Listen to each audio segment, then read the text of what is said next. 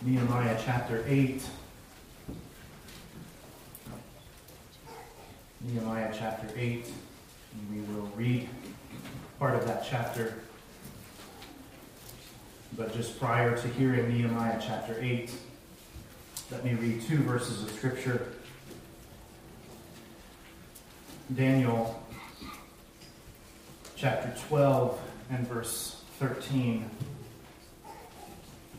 Hear now the word of the living God.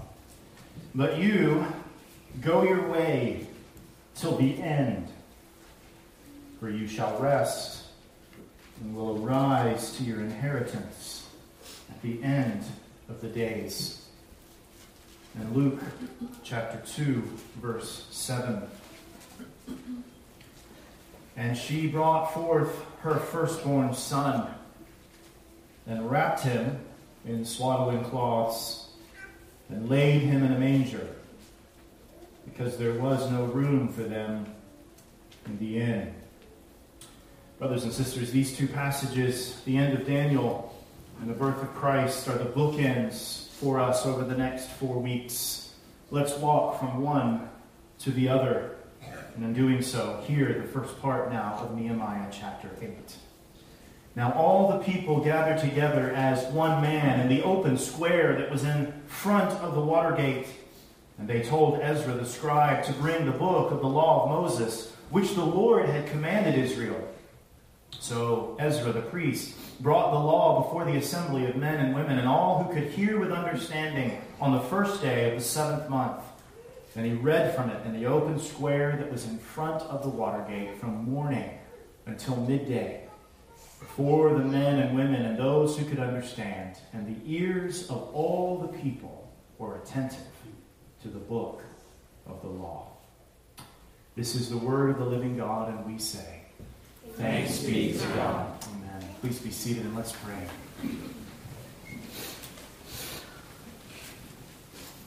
pray.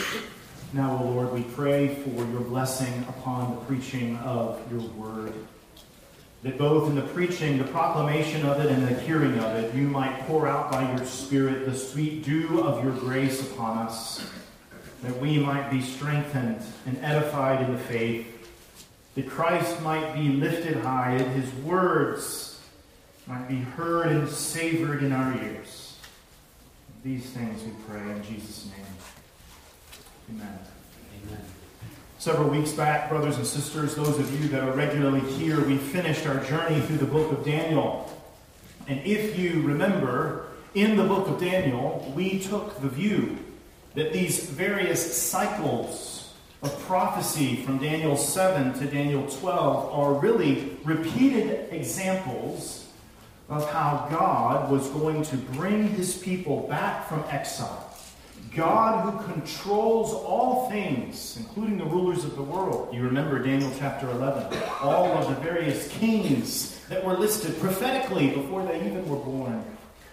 But from Daniel's time all the way to the birth of Christ, God had a plan, and he revealed that plan to Daniel. In Daniel chapter 11, you remember that after all of the kings that existed in the pagan world, from Daniel's day all the way to King Herod. That's right, boys and girls, King Herod, that we often hear about at Christmas time. That God was in control of all of them, and that the coming of Christ would be that great fulfillment that Daniel received word about. So here, during this time of Christmas, what many would call Advent, we're going to walk, by God's grace, from Daniel to the manger. From Daniel to the manger of Christ. Significant events happened over the 500 years or so, from the end of Daniel's days to the birth of Christ. And it's several of those significant events that we want to see as we together walk to the manger of Bethlehem and see with our eyes in the Scriptures the blessed Savior. So what is the movement then from Daniel to the manger? You can read of some of the accounts of how God's words to Daniel came true, that the people of God began to return. You can read in Ezra chapter 1 of the call for the exiles to return Ezra chapter 1, this was prophesied to Daniel. Listen to these words. Now in the first year of Cyrus, king of Persia, that the word of the Lord by the mouth of Jeremiah might be fulfilled, the Lord stirred up the spirit of Cyrus, king of Persia, so that he made a proclamation throughout all his kingdom, and also put it in writing, saying, Thus says Cyrus, king of Persia, All the kingdoms of the earth the Lord God of heaven has given me. He has commanded me to build him a house at Jerusalem, which is in Judah. Who is among you of all his people? May his God be with him, and let him go up to Jerusalem, which is in Judah, and build the house of the Lord God of Israel. He is God. This is a pagan king. He is God, which is in Jerusalem. And whoever is left in any place where he dwells, let the men of his place help him with silver and gold, with goods and livestock, besides the freewill offerings to the house of God which is in Jerusalem. Then the heads of the fathers' houses of Judah and Benjamin, and the priests and the Levites, with all whose spirits God had moved, arose to go up and build the house of the Lord which is in Jerusalem. Ezra and Nehemiah begin to trace the movement of the people of God out of exile in Babylon, freed by the Persians, and sent back to the land of Israel. Sent back, yes, to their home. Sent back, yes, as former refugees. But really, in God's economy, sent back to prepare the land for the coming of Christ. Ezra chapter 1 begins that discussion. Or there's the book of Esther that details God's preserving of the Hebrew people during trial. And who can forget in Daniel chapter 9, verse 25, the prophecy that we read, that the people of God would indeed return from exile. This was part of Daniel's so-called 70 weeks.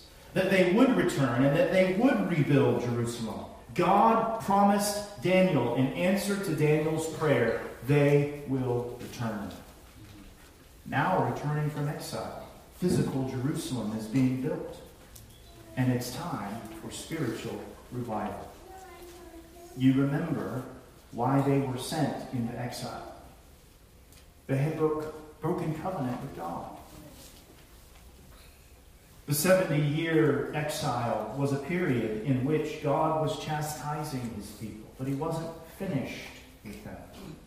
Now, in the 7th month, as Nehemiah chapter 8 tells us, the 7th month of the Jewish calendar, the month wherein the Feast of Trumpets, the Feast of Tabernacles, and the Day of Atonement would occur, the time was right for the people of God to experience spiritual revival. And it's this spiritual revival, just a few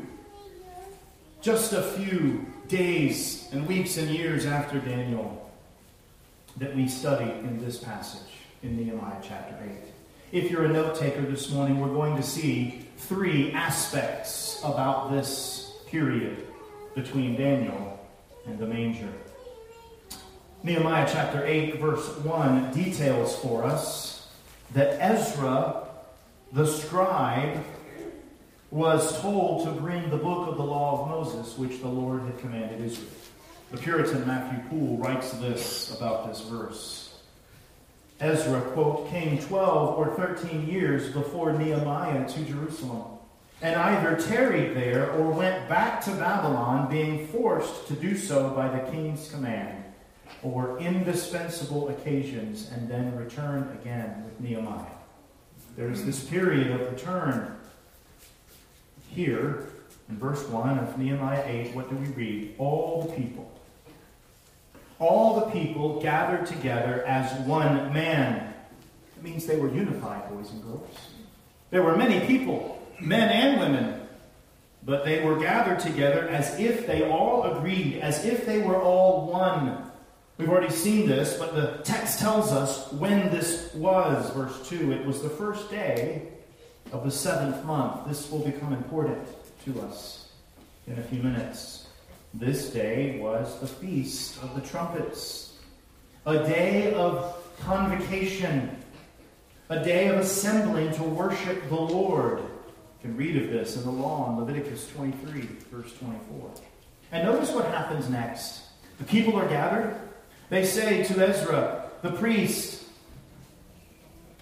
read us the book of the law. The text tells us, Ezra brought the law before the assembly of men and women and all who could hear with understanding. And verse 3 then says, then he read from it in the open square that was in front of the water gate from morning until midday. This would be 6 hours.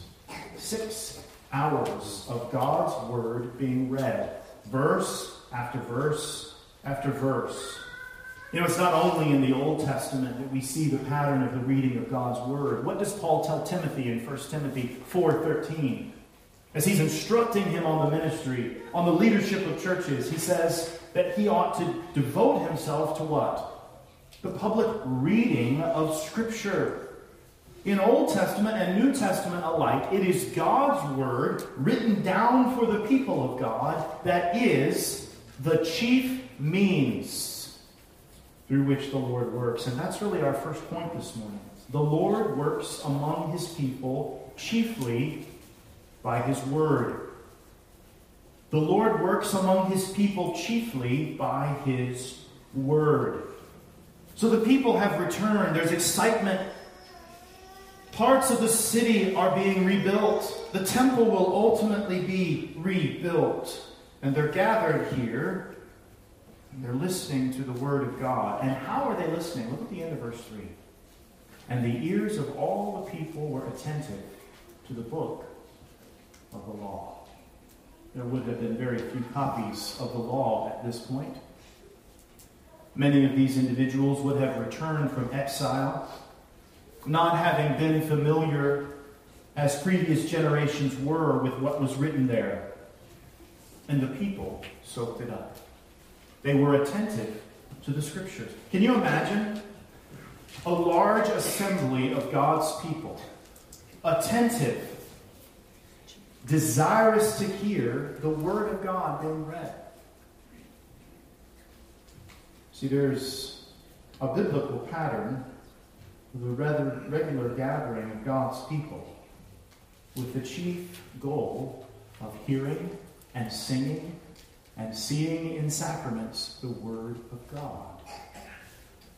God is returning his people to the Holy Land, the glorious land, as Daniel's book calls it, and preparing them for what is to come. And here we see that the Lord works chiefly through his Word.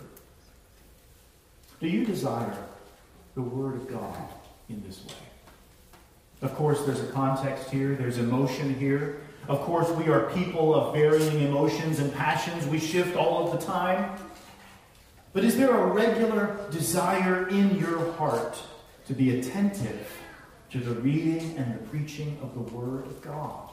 If the answer to that question is no, pray that the living God would give you that desire again. Because the Lord works among his people chiefly by his Word. But notice there was preparation. Look at verse 4. So Ezra the scribe stood on a platform of wood, which they had made for the purpose. Now, I don't think that means that we should walk away thinking that we always have to have a pulpit or a platform in order for God's word to be proclaimed. But there was preparation prior to this day. There was the thought that we are going to read God's word and we need to construct something that serves the purpose of that being present. So there's a platform of wood made for that purpose.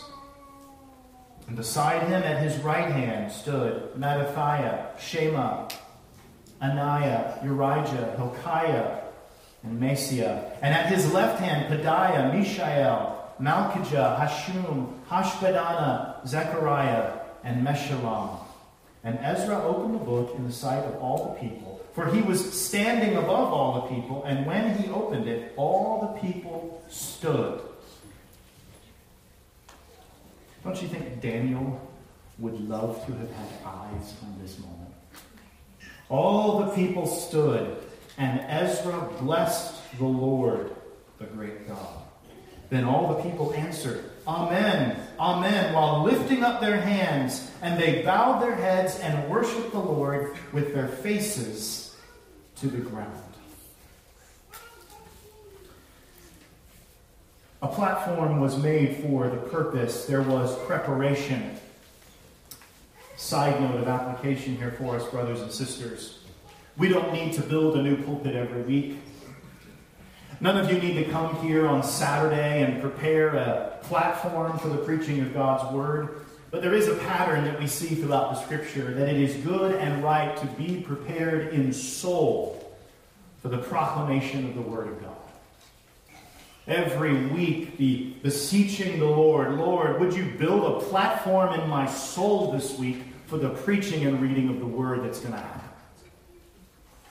That if you give me breath this coming Lord's Day, when it is read, when the people around me sing it, when the minister preaches it, when we see it unfolded in baptism and the Lord's Supper, would you build a platform in my soul that the Word of God would be revered and that my life would be changed because of it? Notice the response. All the people stood. Now, perhaps some commentators would say this is so that they could hear it. Others will make the case that this was in reverence for the Word of God, because we do see that elsewhere in the Scriptures. Numbers 11:32, Judges 3:20, the standing as God's Word is given. I take it to be that is the meaning. That with preparations being made, the Word of God is being read, and the people are standing. Perhaps, we are left to assume, for hours on end. And notice their response. Amen. Amen. All the people are answering God's Word with Amen, while lifting up their hands, which is also a posture that we see in Scripture. We even see it in the New Testament, don't we? 1 Timothy 2, chapter 8. Verse 8, I want men everywhere praying without dispute, lifting holy hands. And their faces, verse 6 says, are to the ground. Beloved, we aren't to assume that in every instance where God's Word is read, where God's Word is preached, where it's sung, that there's going to be this level of physical reaction. I don't think we're meant to assume from Nehemiah chapter 8, verses 1 through 6, that we always have to do all of these things. Always have to lift our hands. Always have to say amen. Always have to bow down with our faces to the ground. But there is a posture here, outwardly, that we ought to pray for in our souls inwardly, week in and week out, that we might receive the Word, that we might be prepared to receive it, that we might see it as God's Word to us, and that we might receive it with word, with hand, and with face to the ground, at least in our souls. Lord, this is your Word. We say yes to it. We receive it. And we honor you for speaking it to us. See, the Lord works among his people. Yes, in various ways, but chiefly by his Word. But notice what happens next. Verse 7 tells us that an entire crew, along with the Levites, quote, helped the people to understand the law, and the people stood in their place. So they read distinctly from the book in the law of God, and they gave the sense and help them to understand the reading. What does that mean, gave the sense?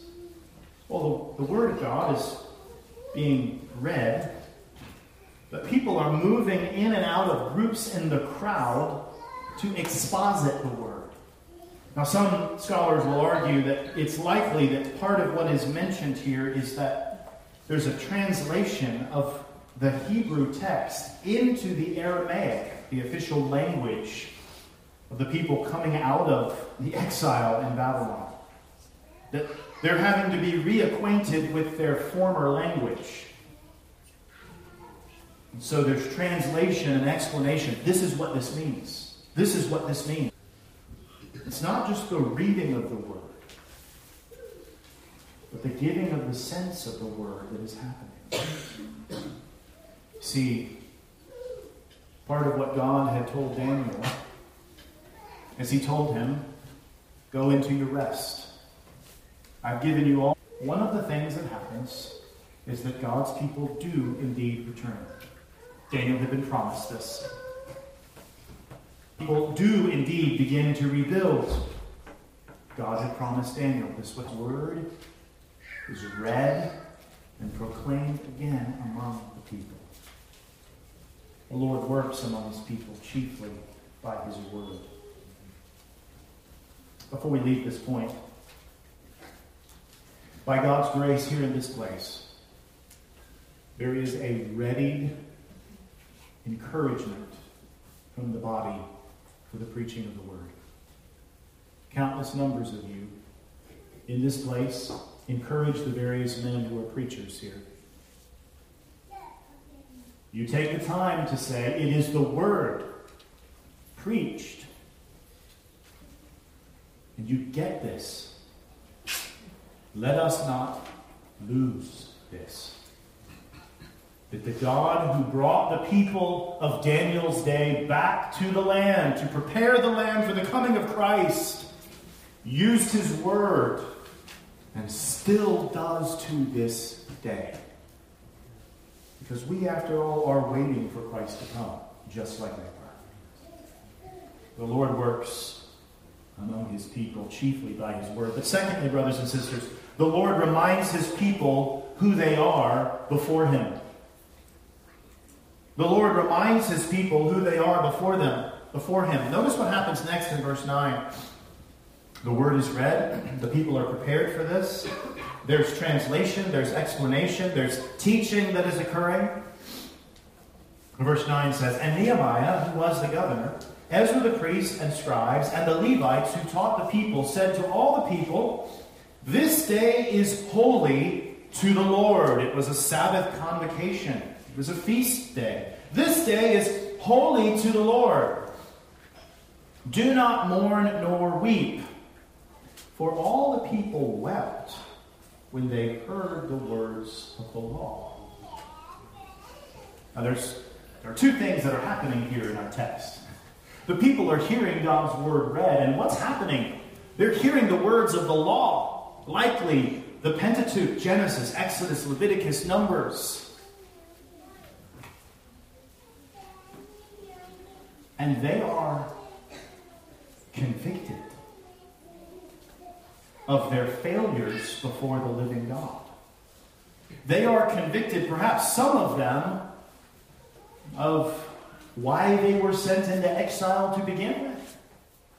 Verse 9 again, all the people wept as they heard the words of the law. For the scriptures rightly understood.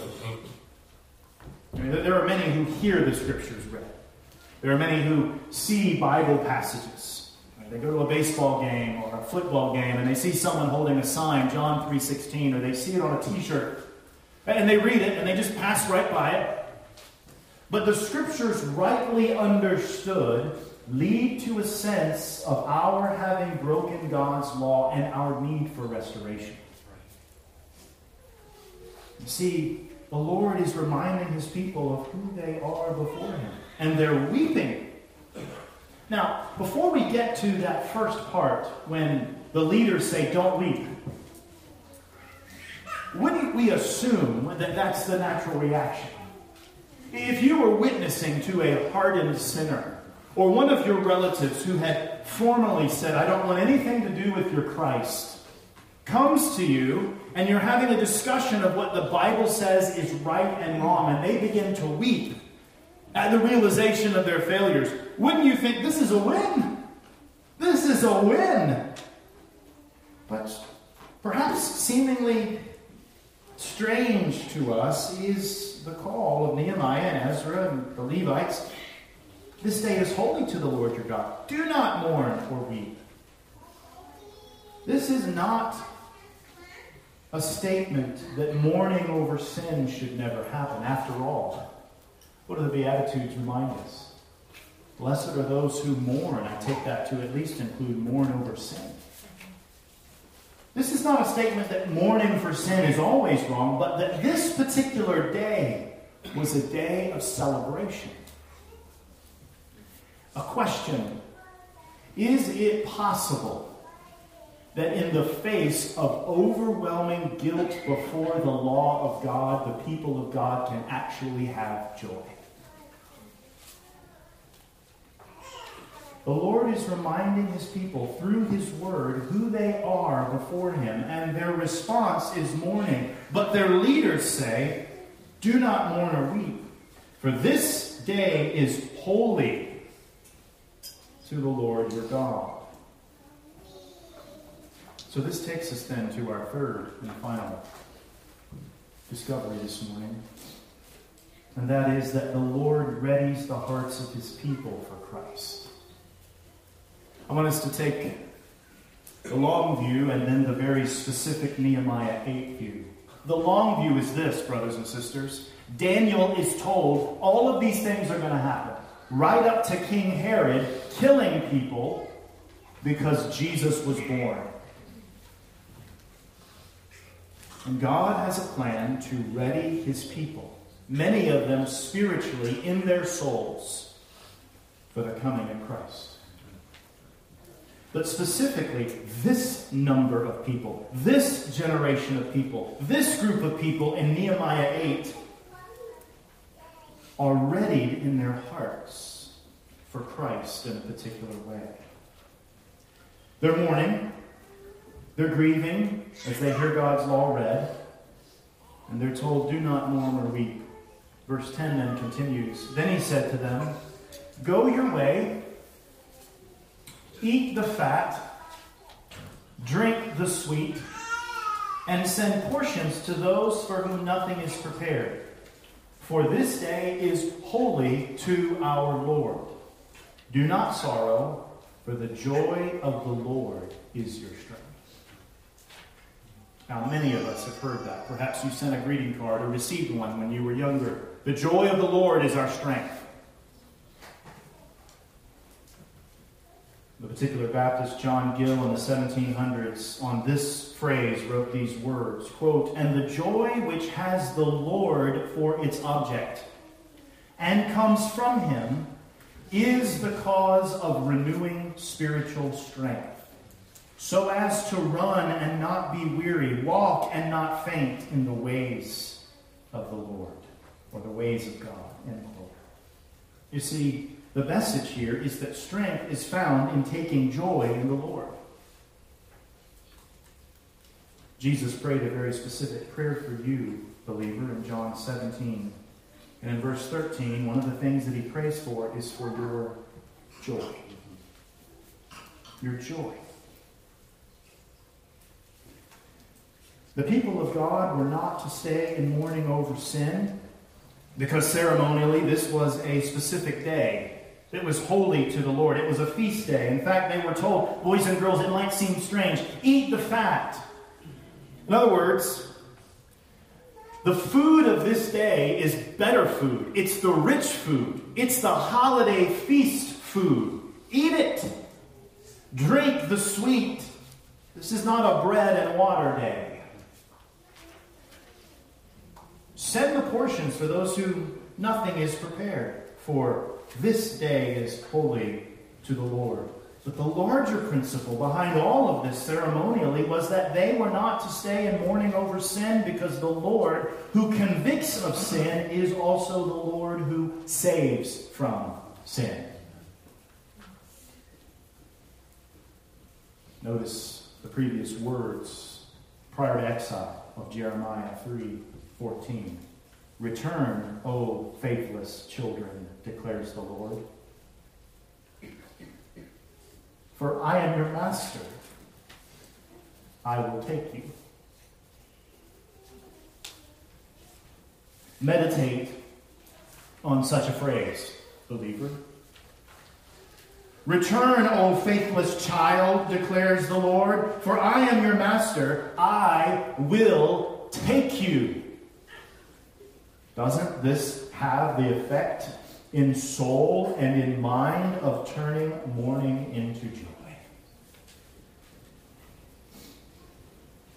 Psalm 28, verse 6 and 7, "Blessed be the Lord, for he has heard the voice of my pleas for mercy.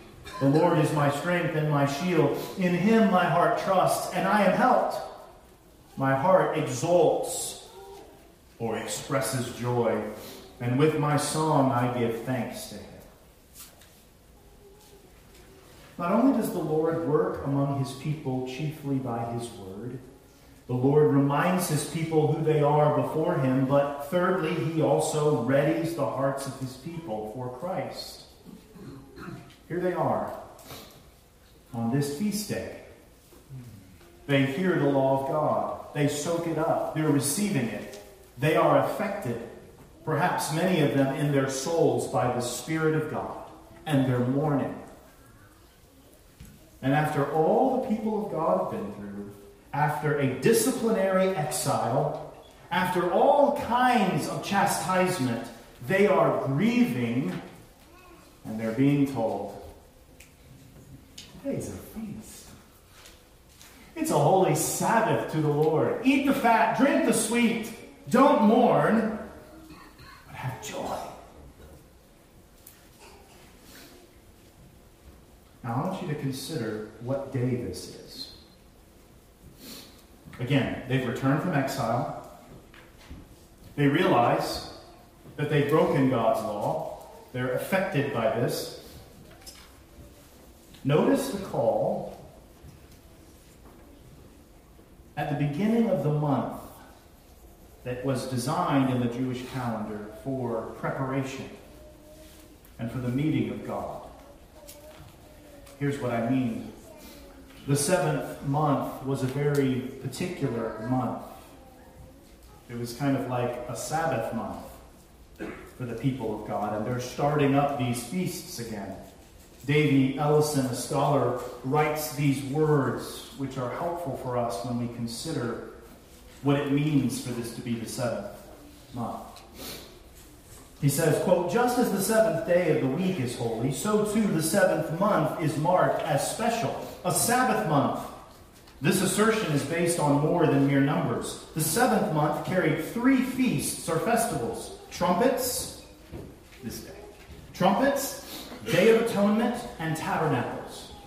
The Feast of Trumpets is therefore an opportunity for the people to prepare themselves for this holiest of months of the Jewish calendar. The trumpets call the people to prepare for the time later in the month when the high priest will enter the Holy of Holies. The feast prepares the Israelites to meet their God." And think about their response. It's likely a proper response. We're about to meet our God. If everything that has been said in the law of God is true, and all of these days unfolding the way that they are true, then we are right at the beginning of a celebration of meeting our God. And look who we have been. And what are they told? You're about to meet God. The cycle of feasting and dealing ceremonially with sin, ultimately, which would occur once that temple was finally rebuilt, all of it is met with, eat the fat. Could it be that at our lowest in hearing God's law as his people, God points us to joy? Why would a sinner, upon recognizing that he or she has desperately broken God's commandments, why would they ever say, let's have a feast? Let's be joyful. Let's celebrate. Let's eat the fat. The simple answer is, God gives them warrant to do so. God gives them warrant to do so.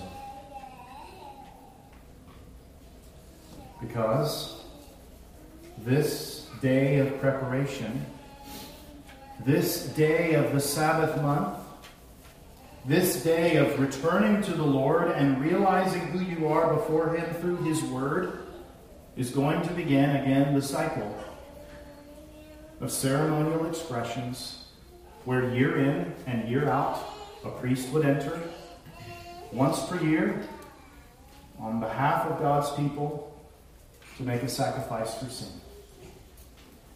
And for centuries, with some challenging interruptions, the unblemished lamb would be sacrificed. And God would be constantly reminding his people, blood must be shed for your guilt. Blood must be shed for your guilt. And year in and year out, generation in and generation out, this would be the pattern again until what? John would come on the scene and he would point to our Savior and say, there he is, the Lamb of God who takes away the sins of the world. So this is a holy day. And the mourning people are told, the grieving people are told, eat the fat, drink the sweet, do not sorrow, for the joy of the Lord is your strength. The joy that has God as its object, and the joy that he gives you as you are his in Christ, that will be your strength. Even in the face of recognizing who you are. I like to think that had Daniel been able to see this, there would have been great joy in heart and mind. Because God, you said, through a variety of visions, that you were going to return the people to the land, and you've done it. You said that there would be rebuilding. Just read Daniel 9. 24 through 27. And there was. You said, as Lord willing we'll see next week, the temple would be rebuilt. And it is being rebuilt. You said that there would be a spiritual revival of sorts. And the seeds of that revival are beginning. It's almost as if the living God can be trusted when he speaks. And the chief word that he speaks to sinners is, come to me and I will forgive your sins. I will receive you. I will take you. Return to me, O faithless children, declares the Lord, for I am your master. Put a period there. What do you think's coming next? You've been faithless, and your master has gotten a hold of you now. What do you think comes next? I can tell you what would come next if I was the one speaking. That's not what God says. Return to me, O faithless child, declares the Lord, for I am your master. I will. What will you do to me, God? What will you do? I will take you. I will take you. How will you take me back? Well, Israelite, I'm returning you to the land so that that promise that I gave your father Abraham would come true, that from your flesh would come the seed who will bless the nations. And when he comes, he will die for your sins, every last one of them. He will take them on himself, wrap himself in your sins, and pay the full price that my righteous law demands of you, but he will do it. And his perfect life will be credited to you by faith, and you will be wrapped in robes of righteousness not your own. And for all of eternity, what you will hear is, well done, good and faithful servant, coming through him. And I will forever receive you as clean and accepted and holy, because you're united to him. Maybe you're here today and the furthest thing in your mind is what happened to a bunch of Hebrews 2,500 years ago returning to Jerusalem. Don't miss that their return is one of the means that the Lord uses to offer you life. Because their great-great-grandson, Christ, bled and died for sinners. And until you no longer have a heartbeat or breath in your lungs, that living Christ says to you, I will take you. You've journeyed far, but I will take you back.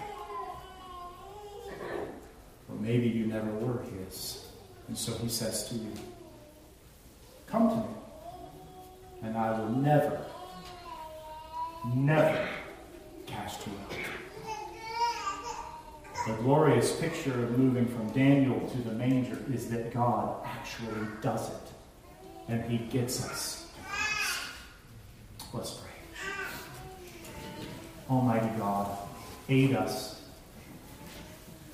as we take these steps in your word from the end of Daniel's day to the birth of Christ. Help us to see the glorious realities of your mercy to your people, your kindness and your love, and how you use your word to move us and change us.